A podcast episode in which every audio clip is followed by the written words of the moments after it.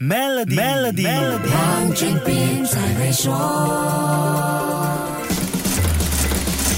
你好，我是黄俊斌。现任政府在十月七号提成国会的二零二三年财政预算，做出了我国到目前为止史上最大的发展开支预算。我们都希望高达九百五十亿令吉的发展开支能够推动国家的经济发展，让大家的日子好过一些。这样的话，我们就一定要好好的来了解一下这九百五十亿令吉的发展开支。来听听资深经济学家李新玉的解说。分析整个九百五十亿的这个发展支出呢，有三十亿的美元呢。是用来赎回这个 One MDB 二零二三年三月到期的债券，为什么把它纳入在发展支出？第二点呢，我们知道这几年呢，政府一直讲哇，支出会有达到新高了，七百五十亿啦，八百亿啦。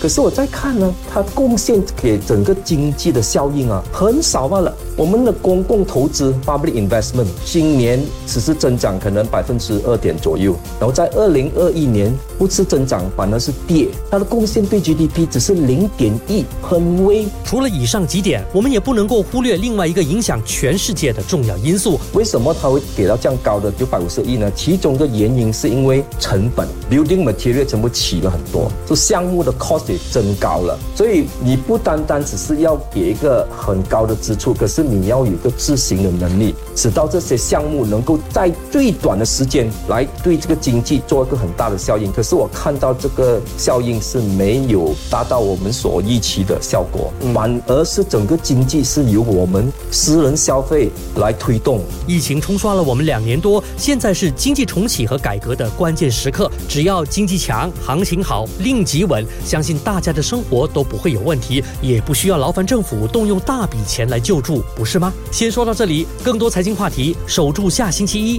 ，Melody 黄俊斌才会说。屡获殊荣的 Maybank Premier 能提升你的财富，总值十七万令吉的奖品和高达八万令吉的黄金等你来赢取，需符合条规。